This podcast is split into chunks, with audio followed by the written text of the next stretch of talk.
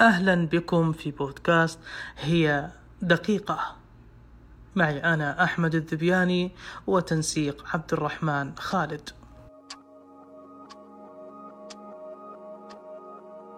أنصت يحبك الناس.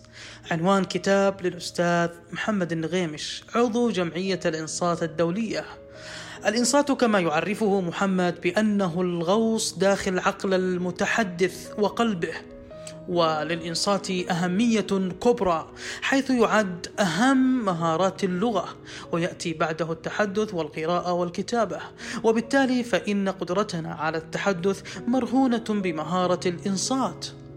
وكم هو سيء عندما تنصت لأحدهم وأنت تتأهب لردة فعل معينة وكأنها حرب لفظية. أو أن تستعجل في الحكم بقولك أعرف ماذا ستقول أو ستقول كذا.